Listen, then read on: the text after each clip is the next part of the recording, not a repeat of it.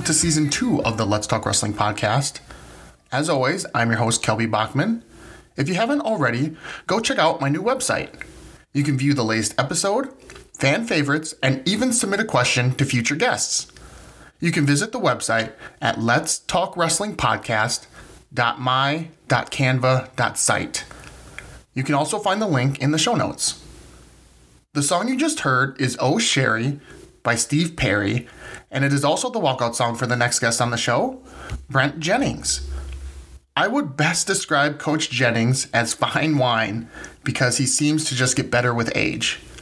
Coach Jennings just finished up his 26th season as the head coach of the Osage wrestling program, and you might just say this was his best year yet. Just this past year alone, Coach Jennings won the prestigious Battle of Waterloo and both the state duals and traditional state tournament. He also collected his 500th career dual victory. Coach Jennings won't admit it, but he's one of the best coaches in the state. So please sit back, relax, and enjoy Coach Brent Jennings. Yeah, you're uh, originally from what? Clarinda? Is that Yeah. right? Yeah. One, one, yeah, when I read that, I was like, you know, one of the things that popped in my head obviously was how did you end up in Osage? I got a got a degree in education and the job came open. So I applied. So Where'd you get your degree from? Northwest Missouri is where I graduated. Oh, okay. Yeah, down in Maryville. So hmm I was actually living in Clarinda and coaching in Clarinda at that time. So it's about a 30 mile drive to Maryville. So just commuted back and forth. So at that point in time, And you just ended up in Osage and have been there ever since, huh? I have. So held at home and raised our kids here and it's been good. Yeah, good. I mean, I, I was thinking, you know, I talked to my uncle Chet a couple weeks ago and, you know, it made me think about you as well. Like, I'm sure there's other opportunities like collegiately that may have came up or, um, you know, jobs that may have tried to pull you away. What, what, what made you stay or, Um, when your kids are going through school and they're abused, they don't, they're not really necessarily looking. Obviously, they got their friends. They're not anxious to go anywhere. So, Mhm. um, wife, wife had a good job since we were here. So it just kind of became a easy place to stay. So, yeah. um, you know, college really today's day and age, there's a possibility maybe in some smaller schools, but realistically, those those coaches and most of the bigger schools have come through some type of college program and have had some success uh, themselves athletically. And it seems to be that's the that's the way it's been for the last several you know many years. So True, true. Yeah. I just figure, you know, the sometimes, you know, you can't argue with success. You know, just because someone's had success on the mat doesn't mean they're going to have a success as a coach. And obviously, your track record as a coach is just, you know, it's hard to match. So, yeah, um, well, part of that's community too. Parents, Yeah. community, and and people willing to support the program. It it definitely isn't all me. So yeah, again, I'm in the right place, and people support support wrestling here in Osage, obviously, and and uh, it's it's been a good fit for us. So yeah. How um how have you been able to sustain success when you have? I don't want to say you've had a rotating door of of assistant coaches, but you've had them like kind of come and go. You know.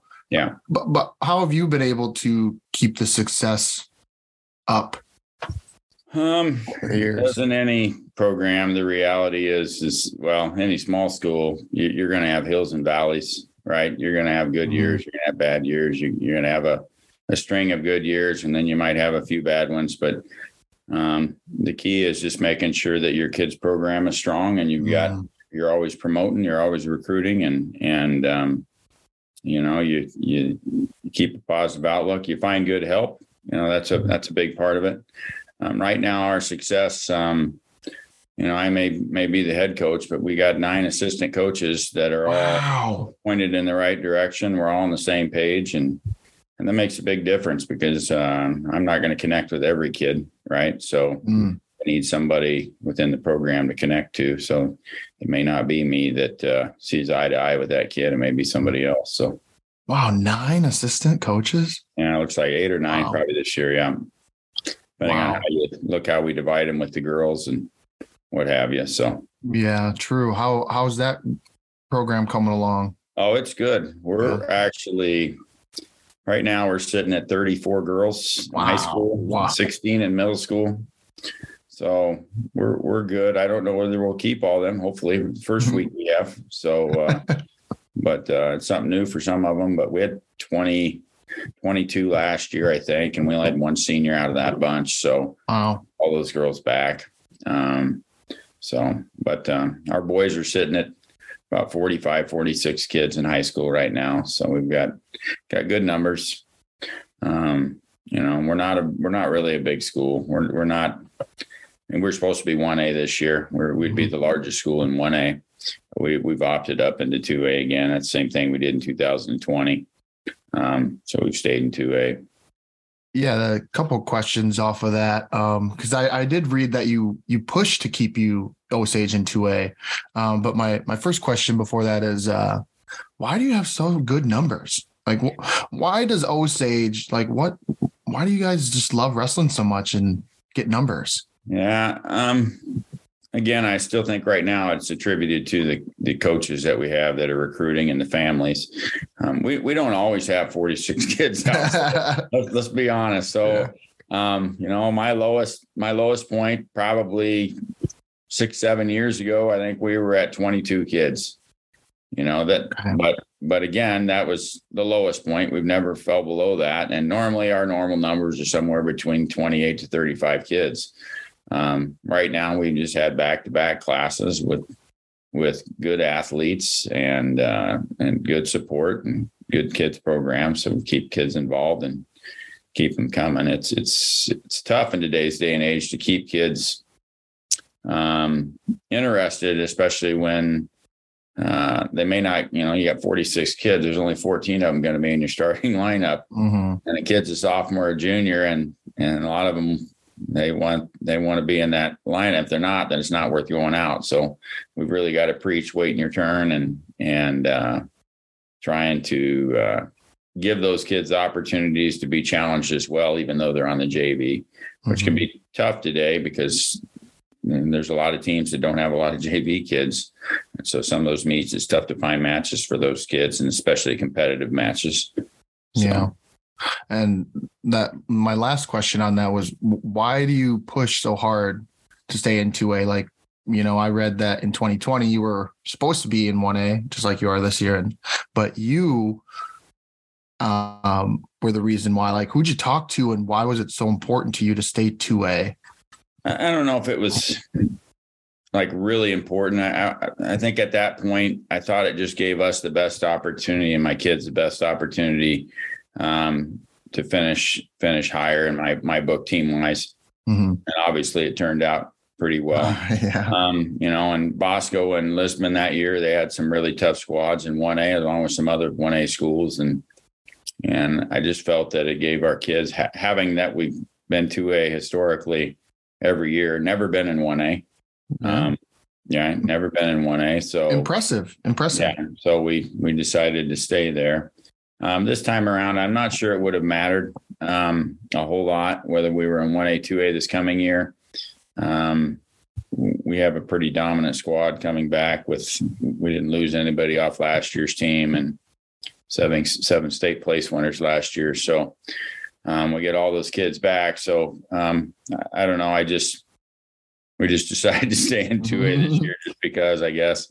Um, and uh, you know, when I look at some of the individual weights, I, I think maybe it gives some of our kids better opportunities at different weights to win individual titles this year, Mhm. in my opinion. So How how do you like how does that work to keep 2A when it's like well you're like I guess I figure from the outside it's cut and dry it's if your enrollment is below this or if your numbers are below this you're 1A you know like how do you um, the state has a state has a rule that allows anybody in any sport to move up in classes. Wow. You can go up. Can't go down, obviously, but you can go. You can opt up, and this has been done in other sports hmm quite a bit. I don't know that it had been done in wrestling much until here recently, but I know there's a couple schools. There's there's I know uh, Cedar Rapids Xavier is staying there. They would be a two A school this year. They're going back to three A.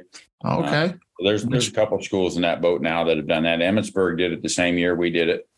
Um, didn't pan out as well for them as it did for us, but but um, yeah, they had opted up uh, the same year we did, and uh, so we're we're not the only ones to do it, but but uh, we've had teams to be able to at least compete in the two A and and uh, compete at that high level. So Yeah, and obviously it's a you know, it's a decision that you think about. It's not something where you just look at the numbers and go, "All right, well, this is what we're going to do because we Mhm. want." You know, like Xavier's always been three A.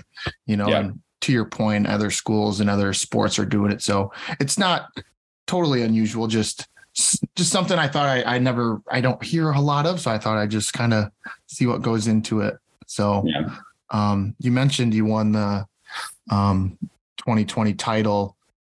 Um, you know, I was thinking that was that sort of bittersweet because you're obviously happy for your kids that won the title. However, you were close so many other times that you you just couldn't help but think about you know those other teams and those other kids that were so close that didn't quite get the job done. You know, so was it kind of bittersweet in a way? Um, I don't, not not really. Um, we enjoyed the moment. That, that's the same thing. Even in those years we were close, I try to stress to kids, hey, you don't get to relive this. You know, you don't you don't get a you don't get a do over. So you need to enjoy what you've accomplished and and what you've done here because it's it's pretty special to get a trophy no matter what color. Hey, and and uh, enjoy those successes with your teammates instead of moping about it or or you know not not getting maybe the top spot it, it is what it is you you uh try to get them to enjoy that They- they're not going to get to relive it any other way so um make the most of each each year how do you enjoy it when you know obviously you can say that to the kids you know and try to but but who motivates you or tells you to enjoy it when you know obviously you're you're hurting and wanting that first place team trophy too? Yeah. Um at the end of the day i hate to say this on a wrestling podcast but at the end of the day it's just wrestling. Yeah. My life.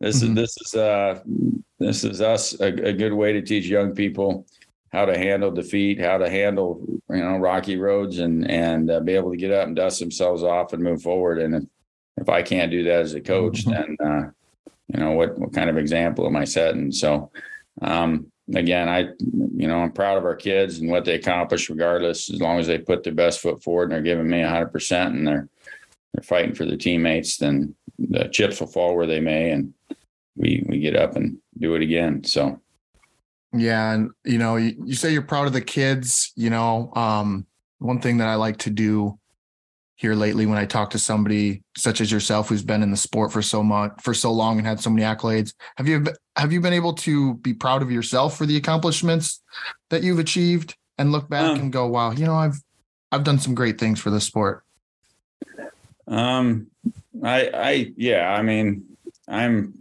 I'm happy with where I'm at and what I've what I've uh, helped helped uh, both Osage and the state of Iowa do on a freestyle Greco level and some of the Yeah. stuff in the summer and all that.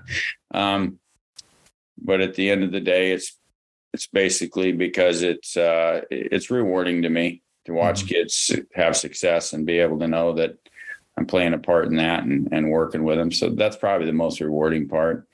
Um, yeah, we all want to win. Everybody wants to. I want my kids to win. Obviously, I'm a competitive guy. I, I don't like uh, don't like taking a back seat. Um, but at the end of the day, again, if if I give my best and I expect them to give their best, then um, we'll take what comes. And and uh, I'm I'm happy with where I'm at and what I've done. So so that uh, leads me to a follow-up question then uh, what what keeps your what keeps you going what keeps your fire lit after all these years Um, you know, there's a lot of times over the 28 years I've this year 28 for me in Osage. So there's a lot of times when it would have been easy for me to say I'm done and walk away, or you know, it's it hasn't always been. Easy. Tell you, coaching's a tough gig, no matter what sport it is. It's a tough gig, um, but it's hard to walk away from kids that you've worked with for many years. The problem at some point in time, I'm going to have to walk away regardless. Mm-hmm. But uh, when you have kids that you've you've worked with since they were in kindergarten, and you continue to work with those kids, you build connections, and and you hate to turn your back and say I'm gonna I'm gonna be done um, when those kids are are needing help just as much as the kids you've had the previous 20 years. So, um, but at some point that time will come, and. It'll be time for me to hang up my shoes and call it a day. But uh, we're not there yet. But uh, we're getting closer. yeah, you, you kind of just alluded to some like, you know, another question I had. So you obviously we face adversity as athletes, you know, um, but you just kind of mentioned that as a coach you face adversity, and I feel like sometimes we don't talk about that enough. You know, so how do you as a coach overcome adversity, or who do you go to when you're feeling adversity? Because obviously you're coaching your kids, you're telling them, giving them advice. Yeah. Who helps you, and who how do you um, get through adversity? I have a lot of people I lean on or I've leaned on over the years. Um, you know, I've got a high school coach myself that that uh, I looked up to a lot coming through, where I probably wouldn't be doing what I am today. Um, I'll, I do not hesitate to call him. Um, I, I, have administrators. A lot of our administrators here at Osage uh, over the last several years have wrestling background, and and it's not so much the issue. You know, you're not talking about necessarily wrestling issues. You're talking about parent and program issues. You know, it yeah. tends to be the the uh, you know the underlying cause to a lot of our problems. And parents love their kids. You know, you, you they want what's best for their kids, and I understand that. Um, and so, but we don't necessarily look through things through the same set of glasses, mm-hmm. right? When we're when we're making decisions and what have you. But uh, for me, I lean on a lot of people. Uh, my assistants right now are I've, I've got some top notch guys. Um, I don't know that I would be doing what I'm doing right now if I didn't have the the guys that I'm surrounded with today. Um, it would be, you know, as we get older, it gets a little tougher. But mm-hmm. um, but I've got some really good people in the room that that want what's best for kids, and and we're on the same page, and it makes a big difference. So, yeah, how did you separate, you know, coach from parent when your kids were coming through, you know, because then you're talking about looking through the say, you know, the glasses. Yeah. You know, so um, you kind of had to like switch glasses, you yeah. know. You try not to bring it home, but that that really doesn't. Happen. People like to say that, but that didn't really happen. Um, I like to think that I'm pretty level-headed and and whatever else, and a lot of that. Um, I was at odds with my kids several times over decisions they were making, but at the end of the day, they got to make their own decisions um, and uh, come to a reality. Um, those years weren't very easy for me as a coach and parent. Probably not so much because of my own kids, probably more because of maybe some of the outside um, observations or what people thought they were seeing. I guess. Mm-hmm. Um, you know, me being a dad to my own kids. Um, so, and, and I didn't have a lot of help uh, assistance that I do now, you know, when they were coming through. So um, it really is nice if if in a program you got an assistant that you can say, hey, you're you're going to take my two kids and coach them, mm-hmm. and I'm gonna I'm gonna work with these kids and and but at that point in time, I didn't have necessarily all the guys I have now that uh, have the experience and the expertise that, that my kids looked up to to the point that they would listen to what they had to say. So um, a lot of it had to come from me. Mm-hmm. That makes things challenging as a as a dad trying to do both. And uh, they uh, I still usually I was a lot smarter come February than I was in December and January. um, all of a sudden, it was like, "What were you talking about back in December that I needed to change?" You know, whatever. Hard headed, and all of a sudden, when when things start getting important, then then all of a sudden, what I had to say was a little more important. So. How did you keep?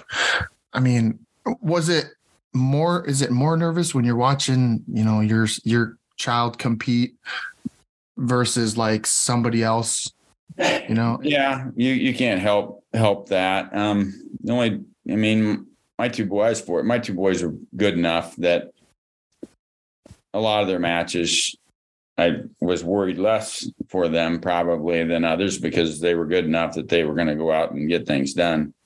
Um, but probably in the big matches, Mm. especially probably when they were a little younger, um, in those tough matches, I'm sure I get pretty excited. But I get pretty excited even for Mhm. for other kids. You know, I I uh, I'm pretty close with a lot of our kids, I think, and and um, pretty excited for them when they get things done. So it's um, Hmm. it, it's it was tough from time to time, but but uh, we got through it luckily. So Yeah, they yeah. don't they don't hate me today. They still call me every week. That's good. That's good. I uh, um one of the kids that you know that I was able to talk to, I sent you a picture of him, Spencer Mooberry. Yeah, You know, he's down here and they wrestled and talked to him for a few minutes and um he says hey and everything. So, you know, it's cool to see that kind of sprinkled throughout. You know, is that is that pretty unique as a coach when you kind of look over the landscape and you kind of see an Osage kid here and here and here and here and you know, you've kind of had a hand in them. it, it it's fun to know that they have taken something that you've been part of and they continue to move on. And and college wrestling's a tough Oh it's yeah. a tough gig. It's it's really tough, and I don't care whether you're a D three kid or D one kid. It's it's just time consuming. It's a lot to handle. Um, Mhm. and so if those kids, it's important enough for them to put in the time and effort to wrestle in college and do what's required of them. Um, it's pretty cool for me as a coach, you know, that I I uh, had a hand in getting them to that point.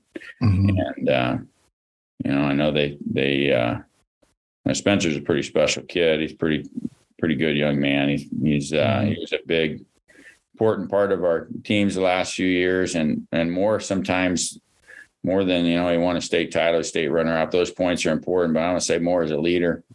Um, you know, keeping the team fired up. He was that he was that guy that uh, was kind of the center of the nucleus of of keeping kids pointed in the right direction and attitude's good. And and he always was that kid that you know you seen the other day. He's pretty smiley, pretty happy kid, right? No Yeah, yeah. what, Oh yeah. you know. And Mhm. so he's that way in practice room and get kids fired up, and he always worked hard. So. Um, he, he uh, hopefully will get some big things done at North Dakota before he's done. So Yeah, he was extra smiley after they knocked off Nebraska, so he was in a pretty good mood. yeah, I bet he was. um, how would you describe your coaching style? You know, I'm kind of trying to get a feel for you. You seem pretty, pretty even keel, you know, but is there like a switch like wrestlers or athletes, you know, when the mat lights turn on, you know, they kind of flip the switch. Do you have that too when you're coaching or Um, when I sit in a chair, generally, I'm going to tell you, I'm pretty pretty quiet most of the time, and and um, I would say if you're a coach that yells all the time, kids don't know what to actually listen to, what to filter out, what's important.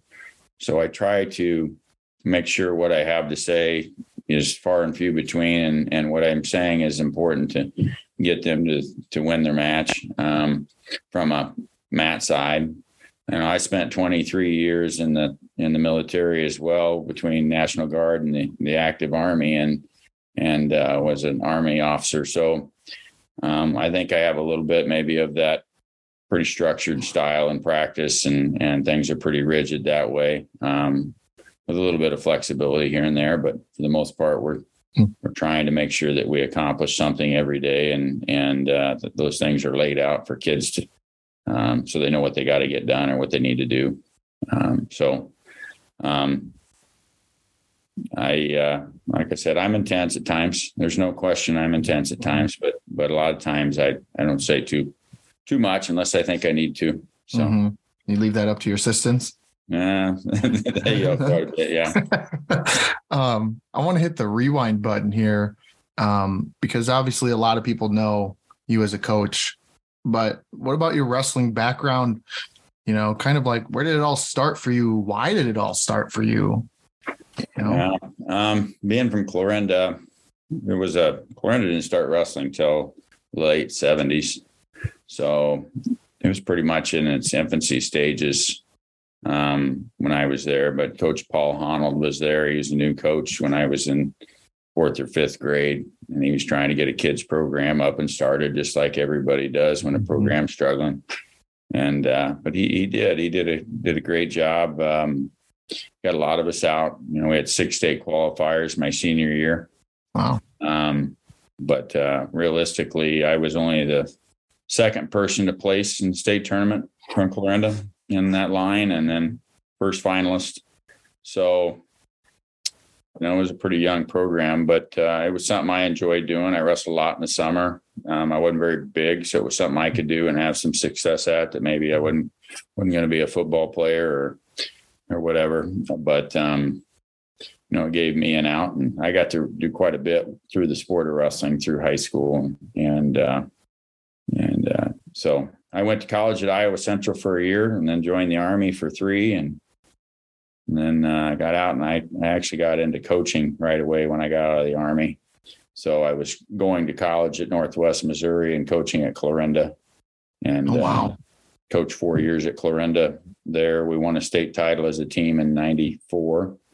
Um, so that kind of helped set things or move things forward for me. And once I finally graduated my teaching degree, I started looking for jobs. I ended up in Corydon, Iowa, um, for a year and a half down at Wayne, uh, Wayne High School, and then um, and then applied for a job here at Osage, and they were silly enough to give it to me. So um, and what do you te- you teach shop yeah, I'm an industrial arts teacher. Yep. industrial arts? Yeah.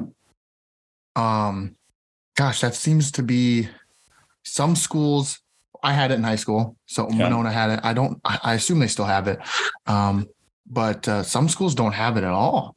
Yeah, it's it's still required in Iowa to teach some form of uh, industrial or CTE. They have to meet some components of it.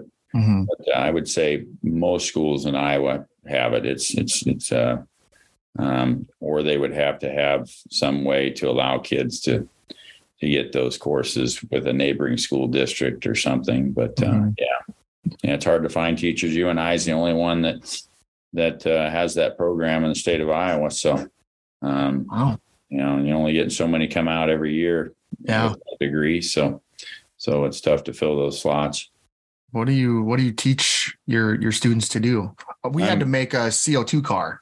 I Yeah, I do that a little bit with middle school kids sometimes. Um, we do. I do building trades, so I do all the stuff that deals with construction, anything from concrete to framing to drywall to electrical, whatever else. So try to teach those skills. We do some woodworking stuff, you know, work with machinery, but um, CNC. Uh, we have a laser, a CNC, uh, so we do some things with computers as well. So, Hmm. uh, so a lot of variety, I guess. yeah, that's probably nice. Yeah. you know, in a teaching positions, a lot of variety has to be nice. Yeah, I, I couldn't sit in a classroom. That wouldn't happen. So I'd have been done teaching a long time ago. Teaching did- English or math, What did you major in then down at Northwest Minnesota State? Missouri State, excuse me. yeah, industrial tech education. Okay. Yeah. Okay. So I was the last one to graduate with that degree. Really? Yeah. As soon as I moved there, they canceled the program. They gave us they gave us a year and a half to have all of our classes. So I had to cram all my classes for that program. So I had to go back and take gen ed courses after that. Right. So No kidding. those at the end, but you know, but we flip flopped them. So uh but uh no, they got rid of that program at that point in time. Wow. And then you were coaching at the same time. That had to be that had to be difficult because how old were you when you were doing that? Oh, I was out- probably 23, 24 years old, probably at that time. It, it wasn't too bad, you know, working a job. I was married and had kids at that time already too. So, um, you know, I was, I was, uh, I worked with those last two years I was there. It was Mike Marino and I worked together. He was the head coach there that they had hired.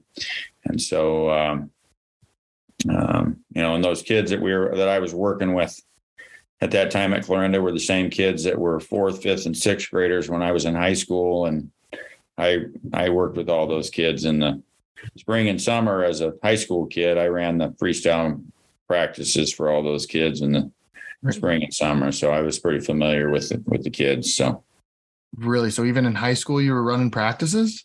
yeah, I enjoyed Wow. the sport enough to you know, and they that was an easy way. We had some mats downtown, so we ran practices a couple nights a week for those same kids, and and uh, you know we had we had 20, 25 kids show up all spring, and a lot of the same kids that were part of that 94 state championship team. And the few years before that, Clarinda was pretty good too. So, Wow. Yeah. Wow. So you've been coaching longer than like probably yeah, what are we talking count those years. 35 years? Yeah. Oh yeah, let's count them. Was it 30 35 years? Yeah. So, Wow. You know, um, how have you been able, you know, this might be an easy question, but uh how have you been able to change over the years? Like you you alluded to earlier that it's sports changed, the kids have changed. Yeah. Like when have you you know, it's hard for people to change. So when have you been like, you know, I need to change? Um, I've taken a lot of coaching classes over the years. I don't. I think we can always learn. You know, I took one this summer too. Um, I think we can always learn new things. We can always, you know, self-evaluate and look look at ourselves and and see what needs to adjustments you need to make. Um, kids have changed a lot over, and and people say that as they get older. So sometimes I don't know, but um, there's there's some changes in kids. Some of some of it's and I look at that as a plus for us because we can give kids maybe some of those things that they wouldn't get otherwise that they can use as they become productive adults. And the sport of wrestling's tough, life's tough. You know, you you got to try to encourage kids and realize that it's not always going to be easy. It's you know things are going to get rough, and you just got to stick with it, and good things will happen. Um, so I just think got to adapt, got to adapt to the kids, and and then sometimes got to be a little more. I, I would say I want to say a, a little more softer today, um, but maybe I ease into the season a little bit more so that I don't lose kids and get them hooked, and then and then we pick up the pace maybe a little bit. Time we hit January and February, um, but uh, you know I. I uh, I've learned I've learned from mistakes. We all we all make make mistakes. I've made Mhm. a lot of mistakes over the years, and the key is you learn from it and, and try to try to fix it next time. So Mhm. Do you um do you talk to other coaches like uh, from other sports and try to take um I forget I think I was talking to Rick Caldwell and he was like I talk to every coach swimming diving tennis whatever you know how do you peak your athletes how do you do this like is that something that you've found helpful over Yeah. the years I've talked to I do I probably talk to other wrestling coaches more than than I do obviously other sports. But yeah but um but yeah, I, I've got I found over the years you coach this long, some of your best friends are the people that you compete with. um, like Chet and like Dave Williams from Charles City and I are are uh, the best of friends, and we we banter back and forth constantly and hang out and whatever else. But um, um, yeah, we we uh, bounce things off each other quite a bit. Um, you know, I I don't know. I I just think you can learn a lot from a lot of different people. I coached I coached girls cross country for 18 years and track no kidding. track for 12 and and uh, I learned a lot even from that even the difference between coaching girls and guys and and some of those aspects. And we had some had some pretty good teams um you know placed top four at state tournament a couple years and and whatever else in girls cross country. And and I had some really good athletes there as well. So um a lot of fun and it, it's definitely different coaching girls and guys Mhm. Mhm. which you know it's it's not totally different but it's uh the approach if you want to have success at a high level the approach has to be a little different but Mhm. and that's something i learned more so coming in a coaching taking coaching classes and somebody said hey you need to think about this this and this and, and things that had you know i tried to coach them like wrestlers when i first got into cross country like, that didn't work at all i can beat my head on the wall trying to figure out what i was doing wrong well you know it's- you gotta you gotta learn gotta ask so where do you take your coaching classes at Um, I've uh, I took one through Drake this summer. Oh, Um. That's actually the wrestling course that was available. That's new. Um, it was very good. Um, a lot of that self evaluation and and and but you listen to a lot of speakers and whatever. It's an online course. Um, I did some stuff that was uh, generic coaching classes, not wrestling specific. Uh, that was through Morningside. Um, Okay. several years several years ago, and uh, you know, obviously as a teacher, you got to have a certain number of credits every five or six years to keep your licensure up. So you got to pick. So um, tough to find industrial arts Mhm. continuing ed courses. So coaching is an easy one. So uh, and in those in those classes with the Morningside ones where we attended, you're attending with a lot of coaches from a lot of different sports. So there's a good opportunity to bounce things off those guys and see what they're doing and and what's different. So, Mhm. What what made you decide to do cross country? um, I ran cross country in high school. Ah, Um, cool. Okay. There was an opening. Mhm. I needed a coach. So I started it. I think I had seven girls my first year um, out. And at one point in time, I think I had 50, 58 girls out. Whoa. Yeah. So, but that becomes a challenge when you're the only guy. Yeah. but um, we we had the whole course. You know, we had the front end and the back end covered. So girls girls that finished last on JV and girls that finished first on varsity. So I mean, we had a wide variety, but but uh, that's just promoting a program and making it fun to be there. Because running isn't necessarily fun for everybody. no. Uh no, I ran cross country and you know, I I I did have fun doing it, you know, but I totally like I get it. Like yeah, um what is it about Osage that you know the wrestling team's good, the women's volleyball, you know, your your girls volleyball team made state, you know, the state Yeah. tournament this year. Yeah. Um the football program's been been solid. The baseball program this past summer had a pretty good, yeah, like yeah. I mean, Um, right now, we've got a we're we're flush with some really good athletes, um, and and we have been for a while. You know, this year that was volleyball's seventh straight appearance the state tournament. Um, you know, they won it in 2020, the same as we did wrestling. Um, you know, we got they had a couple Division One volleyball players on that team that are playing at UNI now. They've they've uh, you know we've we've had some pretty good talent come through. Um, you know, we wrestling wise, you know, and we're sharing those kids. Um, yeah, I don't know. I, I think, uh, you know, just keeping kids involved, you know, when you think of the numbers that we have out right now, and we don't have a lot of kids that aren't out for a sport or sports. Um, you know, if you're thinking I have close to 50 kids, that's about a third of our boys out for wrestling in our student body. So when you start doing the math, but, um, mhm. you know that's that's pretty good numbers pretty good involvement um, i think that helps your school as well i think it helps keeping kids involved you know keeps things things positive i think you have fewer issues fewer outside issues so Mhm. we, we we've got a good bunch we got a great administration right now and and uh, our coaching staffs are, are good in all sports obviously and and uh just got to keep moving forward right so Mhm. right. How how did you balance coaching cross country and and you know wrestling and teaching and kids? I mean, that's a lot of balls to juggle. Yeah. Um, it was tough. There were some years when I was in the National Guard as well, where I was coaching three sports and and then leadership position in the National Guard and whatever else. And so you still got a family of four at home. So um, my wife's pretty patient. So she Mhm. put up with a lot. But um, yeah, I don't know. You uh, I will tell you this, maybe, maybe out of fault. Um, I probably coaching all three sports. I really love coaching all three sports, but coaching all three sports takes a little bit away from each one of those other sports time wise. Um, not doing that now and coaching just wrestling, I think think uh, probably I'm a maybe a better I'm probably a better wrestling coach because I have coached those other three, but um, I have more time to dedicate to uh, to the wrestling program at this point.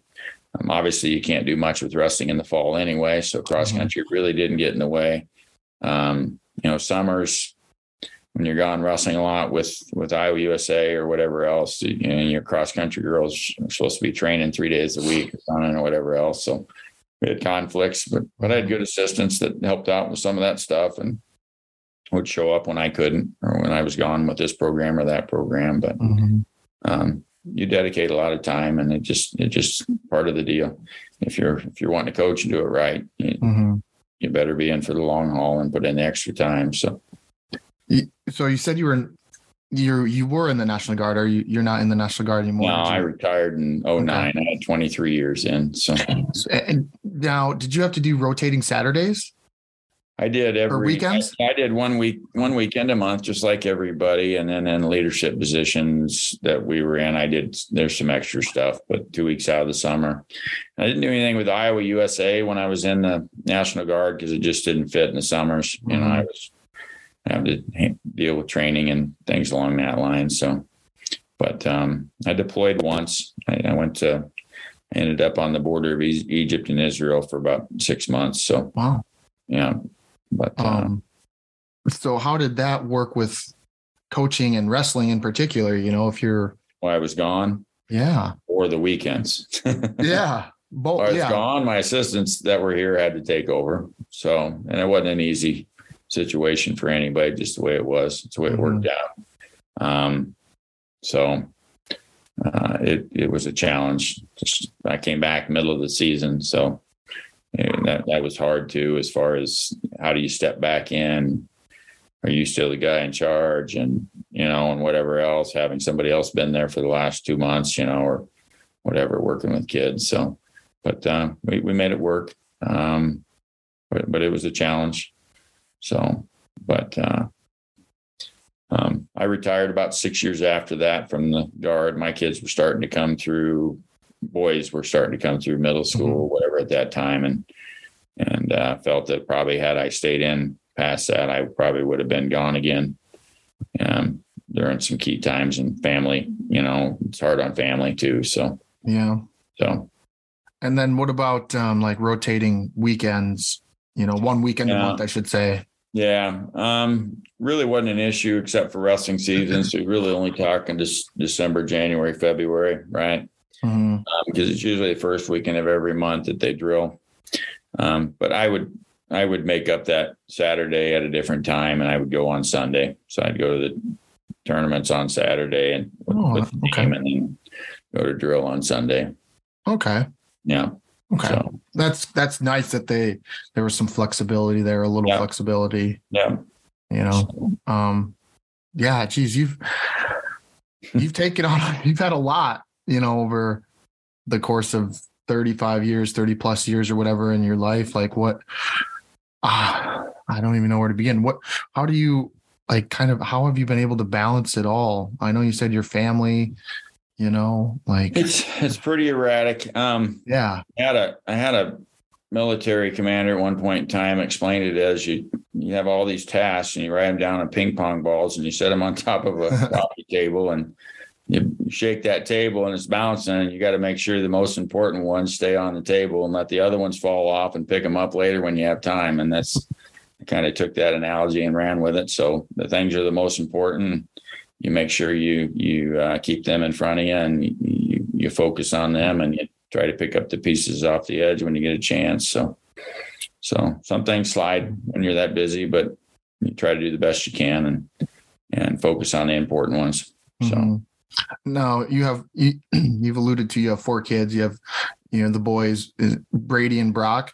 yeah, Um, and then so then do you have two girls, I have two older girls. two Yeah, older girls? Yeah, they're older. Brittany's uh, actually a school social worker here in Osage. Okay. She shared with a couple other schools. Um, she's my oldest daughter, and then I have a daughter that's uh, lives in Ankeny and has three kids. Oh, nice. And, uh, she's full time in the Air Guard down there. Okay. what she works. So Brady's out in Knoxville, Tennessee right now. He's in med school. Um, so um, obviously Brock went to the Air Force Academy and now he's he's going to be in the Air Force. So hmm yeah, So there's Brittany, Brady, Brock, and what was Brooke, Brooke, why Yeah. why all bees? Why? all bees. I don't know. My wife. That wasn't my choice. no kidding. I And then what, name him. what's what's your wife do? Uh, my wife's an accountant by trade, right? Okay. Mhm. So she works. Uh, she works for a what's called the Art of Ed, Art of Education University, which is a local something that was established locally. They are a uh, continuing ed Okay. um, college program for our teachers. Um, a a deal that was uh, founded by an Osage wrestler of mine.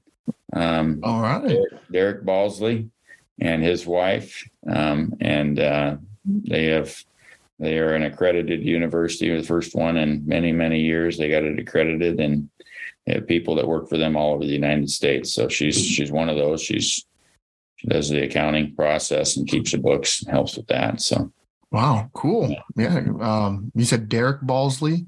Derek Balsley, yeah. Derek Balsley. Okay, that name rings a bell. Dustin's the one that I remember most. Yeah, Dustin Um, would be the younger brother. So Mhm. Derek would have graduated in 2001.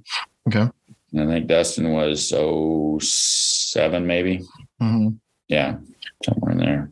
So, yeah, Yeah, he was right around that time. So, you know, like I mentioned, I talked to Chet um, a couple weeks ago, and we were talking about um, just kind of special moments, you know, throughout his career. And one of them that stuck out was the 2006 duals, um, regional dual versus Osage at Osage. yeah, You know, even though you got the better of MFL, like he just and everyone I talked to from Monona, like my brother was on that team, my dad was there, like it was special.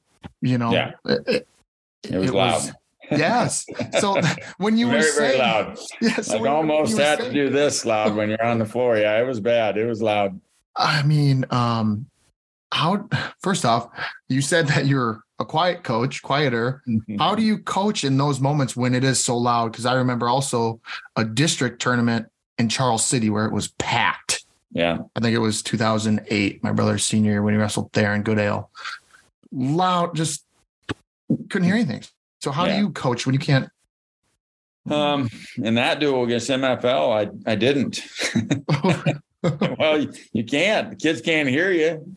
And You're standing out there in the edge of your mat trying to get them to hear you, but it's so dang loud. You can't get your own crowd to be quiet so they, so you can coach your kid. But but the energy uh, energy that night was something pretty special. You know, we, we don't we've relived that a few times, but but I don't know that I've ever been in a gym that was that loud. I mean, that was that was uh, that was something else. So um, crazy dual and and uh, luckily we came out. I ended up winning it that year. Yeah. state.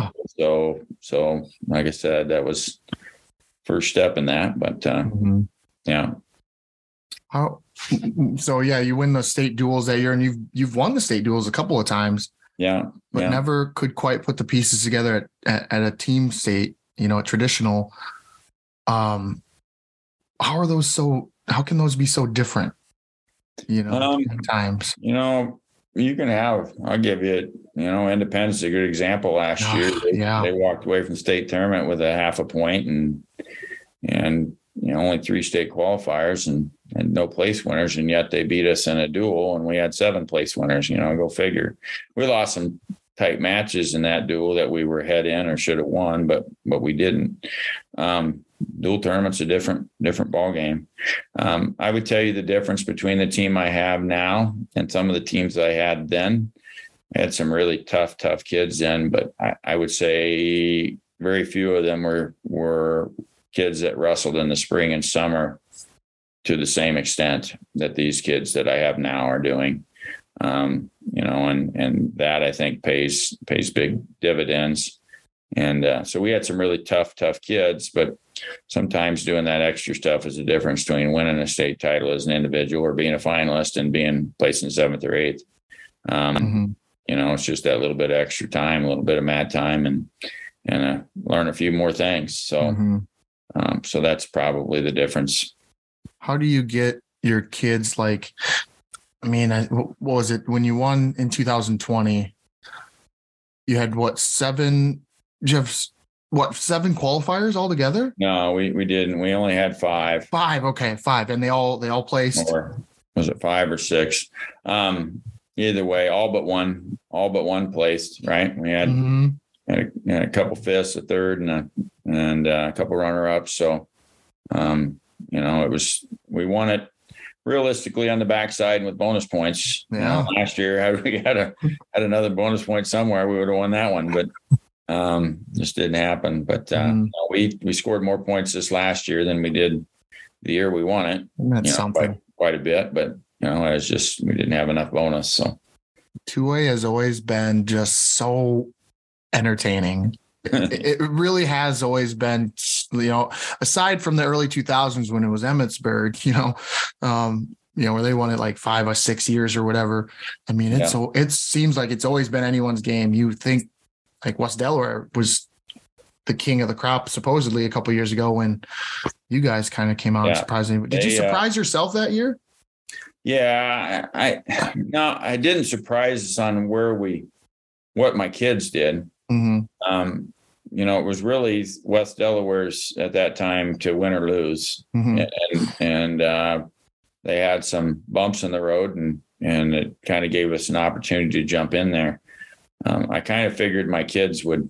Now, now the difference is, is once they started smelling blood in the water, my kids weren't hesitating to to fight for a fall here or there and and not take the easy way. They were looking for bonus points.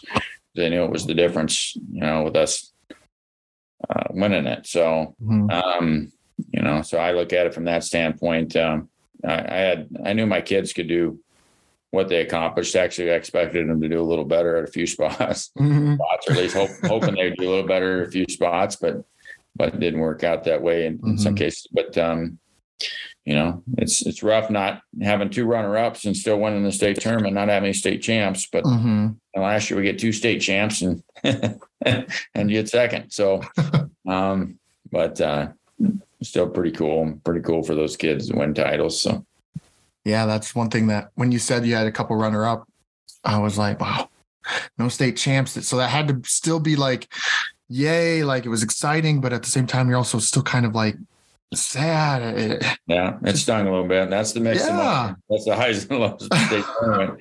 Happy for one kid and sad as all get out for the next. So um, that's that's probably the one of the hardest things with state wrestling as far as a coach or or whatever the highs and lows and the emotions that come with it but we keep coming back year after year for those Mhm, for those highs even though they might be far and few between but mhm. keep coming back and trying to live those so Yeah. How do you, speaking of highs and lows, you know, sometimes the low is how do you deal with like kids who quit or they come mid season and they're like, Coach, I'm done. You know, talking to Chet, he said that was tough. That's always tough. It's still tough to this day when someone comes in or someone tells him to quit and he has to continue teaching for the rest of the day. You yeah know?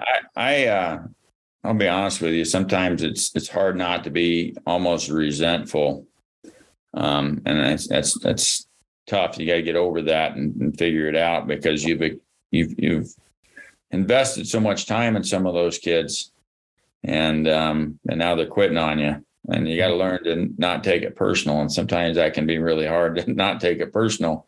Um you know whether it's about you or or not you you got to try to realize that it's not really about you. It's it's where they're at. Um obviously you try to encourage them. I might give a kid a few days off to think about it and then go back and revisit but but uh you know we've all had that as coaches kids that Mhm. decide that they're done um, some of it's comes from home you know it comes from a parent that's that uh, gets on them too much when they're coming home. Sometimes it's easier to not do something if all you're getting is negative feedback when you walk in the door at home. So, um, really preach to our parents to try to be parents and let coaches be coaches. And Mhm. If they need to be yelled at, we'll, we'll, we'll yell if, if they need it. You know, um, they should just put their arm around them and tell them they love them and tell them they wrestled wrestled a great match, whether they did or not, and and be supportive. So try to push that pretty hard. I don't know that it always happens, but uh, but I I think it does help to talk about it at least. How do you coach or coach? How do you communicate with the parents? Do you have like parent meetings? Do you like, Uh, how- beginning of the year, we'll have a usually have a parent meeting. I know the last few years we haven't done that. I've done YouTube video. I just do a deal where I can send them the link and then get on and and watch it. Um, that'll have all our preseason stuff. Um, I don't hesitate to reach out to parents too and have conversations with them. I've been here long enough. I know Mm. almost everybody pretty well and and uh, don't have a problem talking to them about their kid or, or what's going on. So, um, you know, those one-on-one conversations can be pretty helpful. Mhm. You know? So, Yeah. it- Um, you know, we've alluded to it a couple times or a few times, you know, it, you had, you were close so many times and finally got over the hump at team state title or traditional t- state title at 2020. Was there ever a time during the time before that, you know, like in the early season, um, of your career where you were getting close, but you couldn't quite get over the hump? Did you ever start to doubt yourself? Oh yeah, Yeah. definitely. oh yeah. I'm wondering if you're ever going to get there, if you're ever going to have that team that can get it done, and and um, you know, even in I go back, Bob Kenny now he works here in Osage. You know, he's from Osage originally, but he had some LHS teams. I go back to 2002 when Ben Strandberg moved into Emmetsburg his senior year, and that kind of stole our state title because uh, he scored enough points for him to to bump him in front of us. You know, we we placed seven guys in the top five that year and couldn't win it. So uh, you know, that's pretty that's pretty rough. Mhm. Yeah. um, you know, so uh, I wouldn't say I'm bitter about that, but but it was definitely you know definitely a mountain that we needed to try to overcome in that tournament, and we didn't get it done. So um, yeah, you start to wonder if you're gonna you're gonna be here long enough for long term enough to to uh, have enough numbers to be able to put something together and do that. I, I would say I probably didn't expect to win it in in 2020. Um, but 21, 22, 23, we thought we we'd have an opportunity, and obviously we have. You know, we've gotten first, second, second in the last three state tournaments. Um, so, and should have a good year this year and next year as well. So, uh, we'll see what see how it all plays out. Got to keep everybody healthy, and there's still a lot of rough to be done. So, Yeah.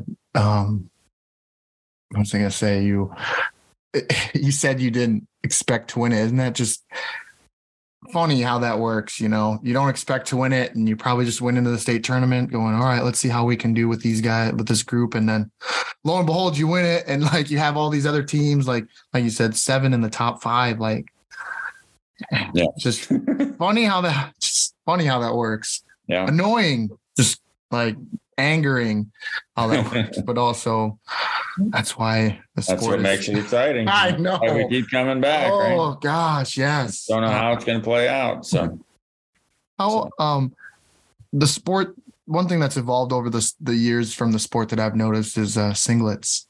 You know, uh, they're starting to become more stylish. Have you guys done anything with your singlets to make them a little more appealing, or you know, something we have, out? but we're still kind of traditionalist and like the basic stuff if I had my choice. So we try to keep it pretty, pretty much green and white. And you can only do, we did some singlets with flames several years ago or whatever. Oh, Yeah, yeah. So I don't know. Green Devils, you know, yeah. flames, you know, pitchforks, whatever. but, we've kind of gone back to the basic basic look for the most part. Mhm. Singlet with either Osage on the front and you know, or Devils or something along along that line. So Yeah. Um, when you are you able to compare that steam team state title to like when you won the duals? I mean, when you won the duals, did you still feel like sort of empty because you didn't win the team state title, or you still just live in that moment where you're like, hey, um, the duals were a week after the the individual tournament back which then. we need to go back to that, but that's a Yeah, conversation for a different. Yeah. So they were a week after.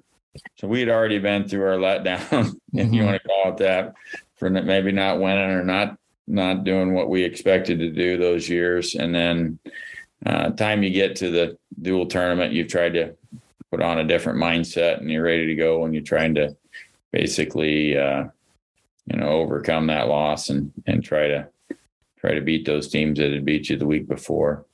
So no, that it was fun. It's fun to go. That was the last matches you wrestled the season, so you left on that note. So it was pretty good at that point in time. Um, comparing wise, I would tell you um, my goal as a coach. Obviously, you want to win both tournaments, but has always the traditional tournament is always the granddaddy in my Mm. my opinion, and and that's that's kind of where my uh, goal has been to try to get kids to the point where we could win that. So it was, Mhm. it was great to win it in 2020. It was a lot of fun, especially when it's, you know, we kind of, you know, I don't know that anybody expected us. I think we were ranked maybe third or fourth at the time. I, I can't remember, but, but we just, we just wrestled well and, uh, and our kids stepped up and, and uh, we won some matches and we had a little help from a few other teams to boot and, Mhm. and made a big difference. So, do you um play any you mentioned rankings do you play mental gymnastics with some of your kids at times you know because i'm sure they might pay attention to the rankings or if they don't do you kind of Yeah, rankings are great, but they're just, uh, and we discussed that obviously that they don't mean nothing at the end of the day. 'cause, Um, I was teasing Nick Fox yesterday that that uh, he's been beat the last two years in sectionals and the finals. you know, uh-huh. and uh, I said he's lucky this year. He didn't have to worry about getting beat at sectionals because there isn't one. all right so That's funny. Yeah. it was funny. He was laughing. He, he he can smile about it now. He couldn't, right couldn't then very well, but yeah, i forgot about that no sectionals yeah. that's that's interesting that's a change Uh, not my push for for quite a while. yeah Uh, No, I didn't like. I still don't. I didn't like the fact of having to beat the same kid two weeks in a row to get to the state tournament. Some cases you're wrestling that kid at their conference tournament. You're wrestling him, and then again at at sectionals, then regional duals, and then districts. yeah wow And you ace him at state tournament. All that's within about three weeks. So it's a lot of time wrestling the same kid. It's tough to beat somebody good if it's close that many times in a row. Hmm So Yeah, true. That'll be that'll make things. How, how are the district's assignments? Have they kind of touched on that? How that's going to work? Is it uh, you know they're going to do eight teams and Eight two teams. qualifiers. okay eight teams and two qualifiers? Okay, so then there's eight districts. There's 12 districts Oh, 12 districts. Okay, with eight teams okay, and 2A. okay. Yeah. 12, 12 districts. They, they talked about doing just the opposite of that and doing eight districts with 12 teams and taking the top three. Oh, But instead of doing that, they're doing eight teams, top two, which gives you 24 qualifiers. And uh, then they'll seed the tournament and first uh, top eight seeds will have a bye first round. whoa. Okay, that's. I was wondering because I'm like, it's 24 kids. That's yeah. it It's not an even bracket, is it? No. Wow. No. So the top top eight will have a bye. They- They'll still wrestle day one. They'll wrestle Mhm. two rounds day one, but everything will be on the front side. hmm So Ooh. That will be interesting. Yes, Yeah. different. Inter- you know, like because now some kid gets seeded eighth, and they're like, "My kid should be seeded eighth. I mean, it could Yeah. be, but I'm glad I don't have to make those decisions. yeah, it's computerized. So oh, blame okay.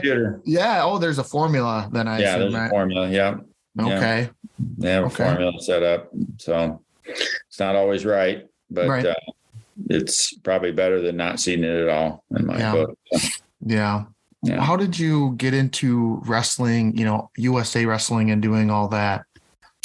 Um, I did it a lot as a uh, kid myself, obviously, and so Mhm. a lot of those people that were running things, Mark Ryland and Jason Christensen, and some of those guys were guys that I came through with in high school. A, and then um, my kids were coming through and and wrestling in it. So I started basically. Obviously, I'm going to go follow them, and I ended up coaching, and I ended up um, being asked to coach certain teams, and and then it kind of um, evolved into, hey, why don't you run for this position? We're gonna do some changing, and so I ended up being junior director at that point in time. That's been about eight years ago. Um, so I kind of ran with it, and I voted in for another term here this last summer, so I get four more years. So All right. yeah, yeah.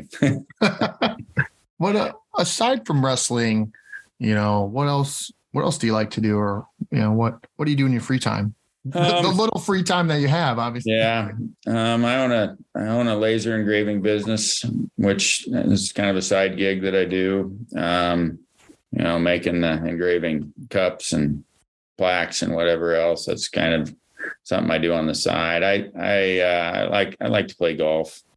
Um, I don't get to play near as much as I'd like to the last last eight to ten years, but um, I like golf. Other than that, um, I don't know. I I obviously shop teacher, so I like to do some some woodworking and some things along that like along that line. But um, Mm, um, I don't have as much time for that either. But uh, mhm. um, I would say wrestling's probably my hobby. Mhm. yeah. What is it So about would my wife. Yeah. What What is it about wrestling, man, that just keeps you coming back?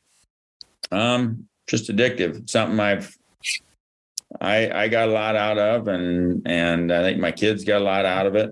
Um, you know, and I it's something that I'm good at. I I think at least, Yeah. at least yeah, something. So it's something I can contribute and and put my efforts and time into. So obviously not going to be a good basketball coach, you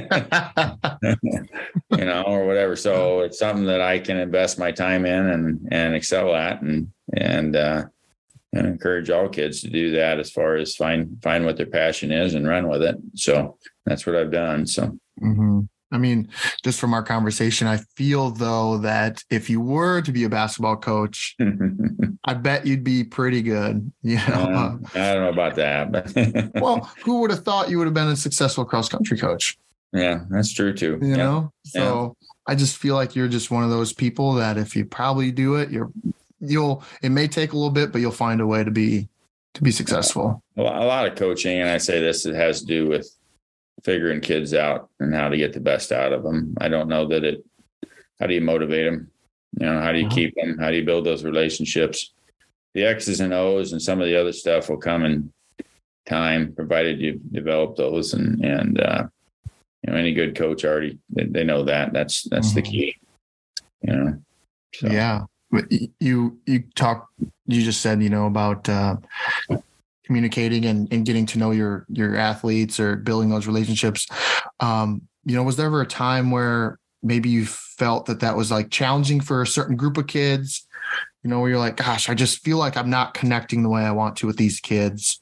Oh, you know? definitely. Yeah, it, it hasn't all. Yeah, and and even like I said today, I wouldn't have forty five kids out if I didn't have the assistant coaches I have because uh, again, not all those kids relate well to me. I mean, they go through my practice and whatever, but I don't have that connection with every kid. But I've I've got an assistant somewhere in that room that does, Mhm. you know, and that that talks to that kid after practice or or has those conversations and sees them in the hallway.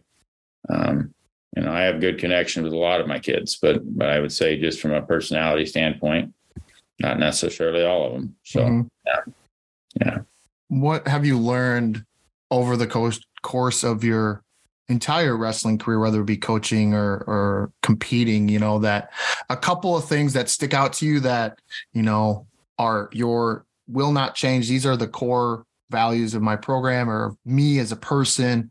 You know, do you have a couple that just do not change? Um, yeah, I don't know. I I uh, I think I'm I'm willing to adapt. It, it's realistically, I think there's things that you need to give your kids or your athletes um, on a yearly basis, and and some of that's just expectations. You got to have expectations of what what's expected of them. You got to have you know you can't have a lot of gray area. I think things do need to be black and white. I think kids want rules. They want those expectations. We left at six in the morning and you're expected to be there. And if you don't show up you're probably getting a phone call. And if if uh if you don't answer i'm probably calling your parents um to, to get you out of bed or at least make sure you're not in the ditch somewhere right? Yeah, yeah, but, yeah. uh, yeah, which which can happen, but um, you know, we we're that's just the way it is, and if those are the ex- expectations of being in the wrestling program, and um, if you can't live by those, then you're probably not going to be part of our program. but I think kids want that. I think they want that structure and that guidance and and expectations, and and and then you just got to be super positive with them about what they're doing. Is it is good for them and and part of the team and whatever. So, um, you know, that's where I kind of stand. I, specifics, um, you know, obviously, again, attendance, being on time, and those things are all Mhm. important. The rest of it, um, I'm willing to bend on some things, but uh, you know that they're going to be respectful and do those things that we'd ex- expect of kids, and, and uh, we have a little more leverage on them maybe sometimes than a classroom teacher or principal if if they're out for our sport. So we Yeah. need to use that to try to make them better young men and women. So Yeah. Um, you guys lift at 6 a.m. Yeah. Three days a week. We'll run for 15 or 20 minutes in the morning and then and then we'll do our, our lift three days a week. So right now our girls are actually practicing at 5:30. They go 5:30, 5:45 to so they're they're going early. We don't have the wrestling room space to for those numbers. So somebody's got to go in the morning and so somebody can go after school. So so yeah, it's an early morning. Wow. It's, yeah. So, but that's that's part of the draw too. In reality, you know, it's not easy. Yeah. No, not everybody's going to do it. That's that's my big preach. It's a lot easier to be at home eating your Lucky Charms at at uh, seven a.m. in the morning or seven thirty and roll into school at eight than it is to get up at five thirty and be here at, at six. So Yeah. Is- so is that a hint that you do you eat Lucky Charms or something? Or no, I don't. No. I like them, but I, Yes. I, I try to stay away from them. I don't think they're um, before I let you go, one one of the things I was we just kind of were talking about um 6 a.m. lift. I remember back in high school, our um some sometimes our women's basketball program would have a morning workout, a morning run or something. And some of the teachers I recall weren't too keen on it because it made them, you know, by the time it was fifth period, sixth period, seventh period, they were just like zombies. You know, uh, how have you navigated that avenue of maybe like teachers and classroom performance and you know if you're getting them up and you're working them and they have two workouts a day and Our kids have handled the two workouts a day. We've done that for years. Mhm. Um, I really haven't had a problem with it. We preach sleep though. I preach to my kids. They need to go to bed good time. Um, because sleep's important. They get to sleep those other two days, right? Obviously, most kids sleep on the bus when you're traveling uh, to and from. So, um, you know, we preach that. I late in the year we adjust a little bit. We might lift two days a week instead of three, and them sleep in three days. Um, but um, no, I we really haven't had an issue with them. Class, obviously, class can be an issue for a lot of kids depending Yeah. on the kid and where their strengths are. Um, so we have to deal with that. We have to stay on top of grades and keep kids eligible and have those conversations. If they're not passing a class and they need to go see a teacher, then they miss practice, at least the first part of practice, and they go hang out with a teacher for an hour until they get caught up and get done what they need to get done, or retake a test or whatever. School comes first. mhm. And uh, we preach that pretty hard that they've they've got to keep the grades up and and it's important that they're they're giving their best effort in class. So Mhm. um, so we really never have had a issue. I, I'm not saying kids don't get tired in class sixth hour after they've had lunch, but um, um, as we know, wrestlers don't always eat lunch. So yeah, yeah, yeah. so uh, but no, they've we've done all right that way. We really haven't had that problem that I'm aware of. Yeah. Have you incorporated over the years more nutrition Oh yeah. into the program?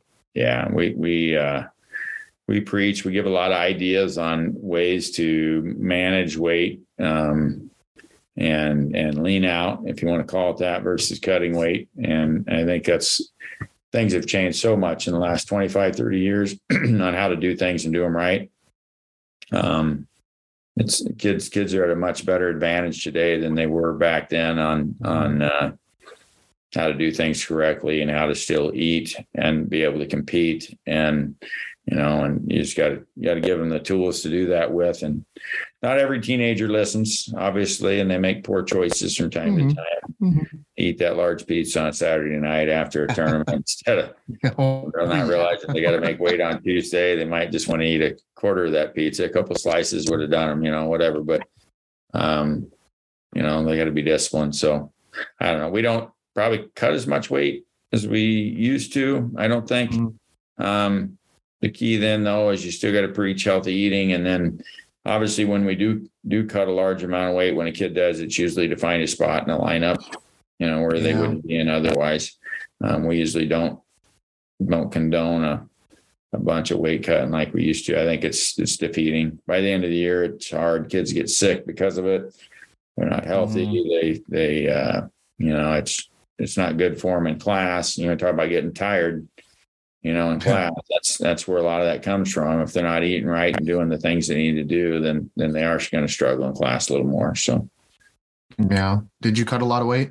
I did. Um, not my senior year. Yeah. I did. Uh, I did my junior year, my sophomore year, some, but but um, I learned after my junior year that I had a bad year. My I dislocated an elbow my junior year early in the season, Oof. And then came back later and cut a lot of weight. And uh, probably in hindsight, I, I had we had a good kid that weighed above me. Probably should, I tried to go up two weights, and we had a lot of discussions. And I should have just went up to 126 um, Mhm. where I wrestled as a senior anyway. But um, yeah, and I didn't do it right either. You know, we didn't have the knowledge. You know, you starve yourself for three days and cut out your water and whatever else is just utter stupidity. You know, we have the practice where we don't, you know, I tell kids constantly, we don't cut any water until you're 24 hours out, you know, at that point. So you just need to make sure you're within a certain amount by that time and it's not through dehydration. That's the quickest way to to, to get to failure, you know, when you're Mhm. doing that on a constant basis. Yeah. Um, two things here, coach, before I let you go. One is um, how do you fight? You, you just said there's a lot of information. We have a lot more access to information, but how do you know it's the right information or it's the information that you feel that you want your kids to rather than just all this information, you know, and they pick and choose? Yeah. Um, I've got some kids that are going and they're going to a nutritionist down in Des Moines. That's a pretty big deal right now for wrestlers that um, does that. I'm not saying that's the right way. I'm, I'm not real familiar with that other than I've talked to a few of them that, that have gone down and they've gone through some, some definite, uh, training through that person, trying to get the, get the most and, and some high level athletes are doing that right now. So, so they're following suit. Um, you know, I've done quite a bit of studying on nutrition. I've got a, a local guy here in town that was a wrestler that's a chiropractor here in town that's um, very, very knowledgeable on uh, nutrition and and uh, for for high level athletes and has done a lot of studies on it. Um, so between him and I and uh, a few others, probably I, I try to give the kids the best information I can to, and it seems to work. What we've done Mhm. with their kids. My my son was a my youngest son Brock was the, probably my first big test subject where I really we looked at the diet side of things and and uh, Brady wouldn't listen so it's that father son thing So, yeah. Yeah. so uh but Brock listened and he, he went through that and he was eating six meals a day of the the right things. And uh they're small meal you know he's snack having a snack before practice every day and and whatever and he was able to do do pretty well um uh with his weight and, and being lean and Mhm. and uh at his best so um we've we've kind of gone off that model and a lot of that I pulled from Dr. Street you know but uh but you're right there's a lot of information you could look a lot of different ways and a lot of people tell you a lot of different things but uh, Mhm. um at the end of the day you just got to burn more calories than you take in and, and uh yep. yeah, if we're working out a couple times a day and you throw in maybe a run in the evening when it's in, and a lot of times I think you get down early in the year. Once you're down, I think it's as long as you're not overdoing, cutting too much weight, I think you lean out and you're, it's not too hard for those kids, especially if you're wrestling three times a week. So, Yeah. yeah. Yeah. Um, well, yeah, the last question I have for you is, you know, the, in 2021, obviously we've talked about it numerous times, traditional title. Um, I feel like it was one of those things where in the state of Iowa, a lot of people were pretty excited for you you know, because they, they kind of knew it was something that was just sort of was kind of missing from your resume. You know, D- did you have a lot of people reach out to you and congratulate you after winning that team title? Oh yeah, a lot of people. Yeah, a lot of people. And I, again, I, I, uh, I agree with you. It's something that was missing from my resume, and it had been missing from most agencies' resume since 1980, yeah. 81. So, Mhm. um, um, so it was it was a big deal for our community. I think as much as anything. Um, that we were able to bring a title home to Osage and, and it hadn't been done. So we've gotten second. I think now we're at maybe 13, 14 times over Oh the course of the program. and Bert and first a whopping four times. So, uh, but uh, yeah, we're uh, we're the king of second place, but uh, we're going to try to make sure we don't get another one this year. So, uh, be the goal. But no, it's we got a lot of people, a lot of support. Um, you know, you talked about Rick Caldwell earlier. Um, great dude. I've learned a lot from him. You know, even after he retired from coaching, he was working down doing PWC stuff, and and uh, you know, my boys were coming through high school with them. I used him as a tool for my kids. You know, you're talking about that second coach. You know, he was the guy Mhm. that they they'd go down and get those extra practices from, and and uh, he helped my kids out quite a bit. So, um, you know, I'm pretty thankful for him for that, and he's still a good friend, right? And and uh, talked to him quite a bit, still off and on, and Eric Whitcomb and and uh, you know, Jason Christensen and a few others. So yeah. yeah, Was was there one or a couple people that reached out to you that that surprised you or that you know may have brought a tear to your eye or that made you feel like wow you know Um, you know, it, it uh, I don't know that there was anybody in particular. I would say like uh, the old the old coaches from Osage uh, reaching out. The guys that coached here before me, you know, Bill Andrew was a Hall of Fame coach and and coached those 80 years when they they placed second. They won in 81, but then they placed second three years in a row. You know, um, you know him him reaching out. Uh, you know, we, we've a lot of people. You know, you get those yeah your phone burns up when that happens, right? You get a lot of congratulations. A deal. Yeah So uh, yeah. The uh, the only other time my phone phone got that many messages is when I was mat side at the NCAA's when uh, I was doing the video review for this first time they come out of the video review. So when Ramos was Russell Um, Stieber, everybody thought I was making, I don't know if they thought I was making the decision on, I wasn't, I was just hitting play and rewind and play and rewind. Everybody that had my number, I got a text from, my phone went dead while I was sitting there because everybody was blaming me for, for Ramos getting beat. So anyway. oh my gosh wow yeah, it's funny, but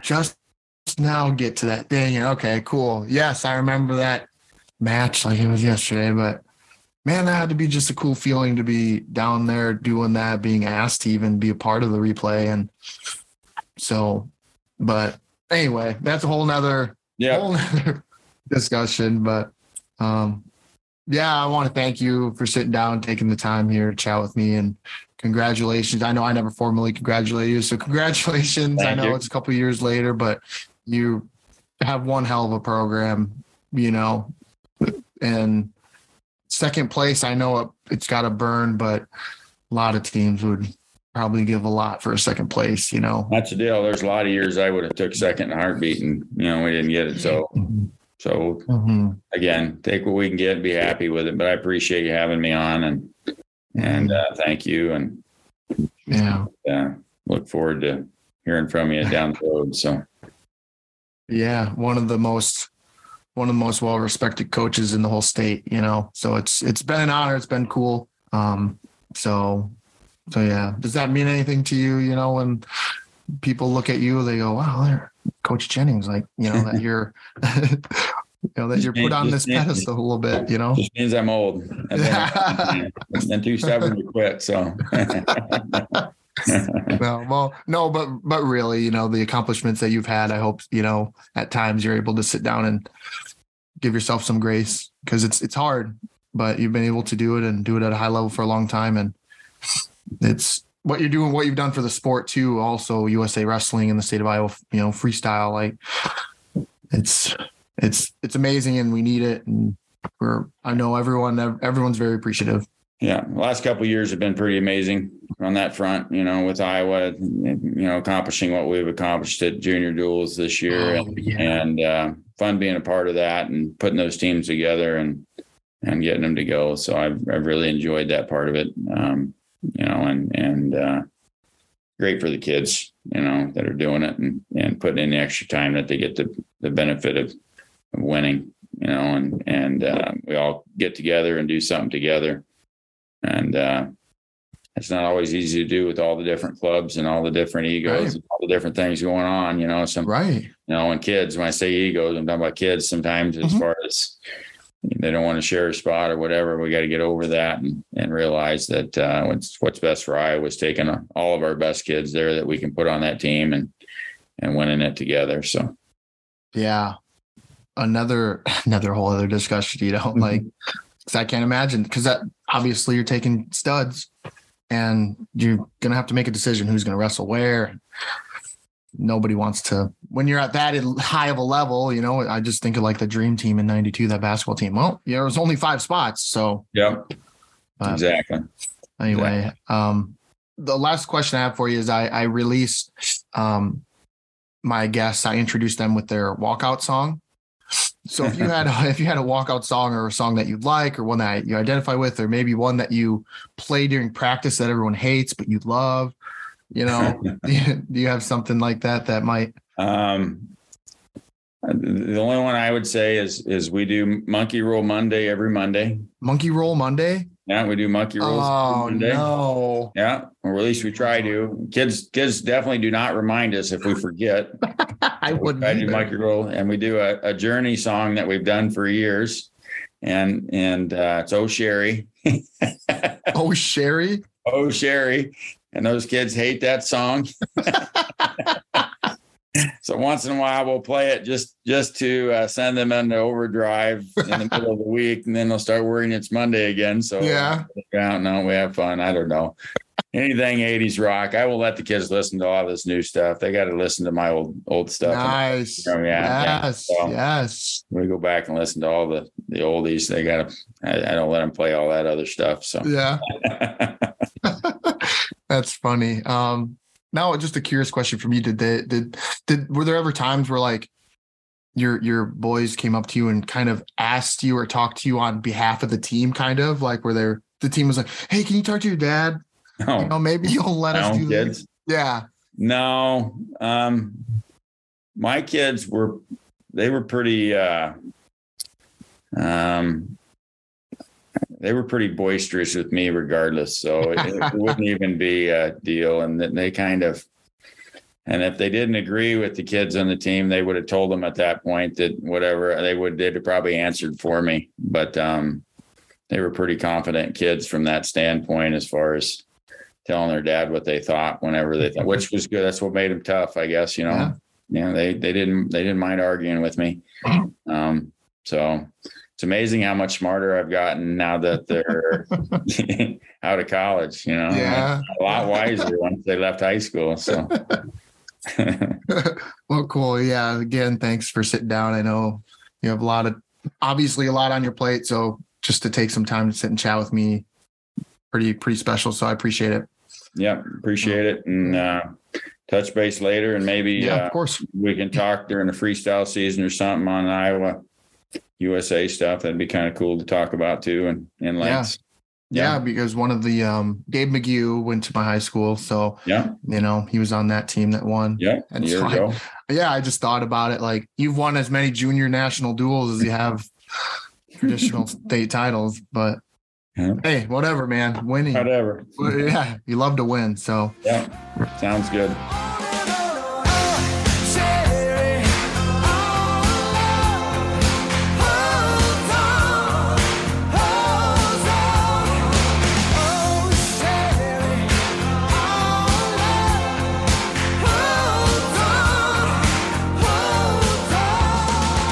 Thanks again for listening to this episode of the Let's Talk Wrestling podcast.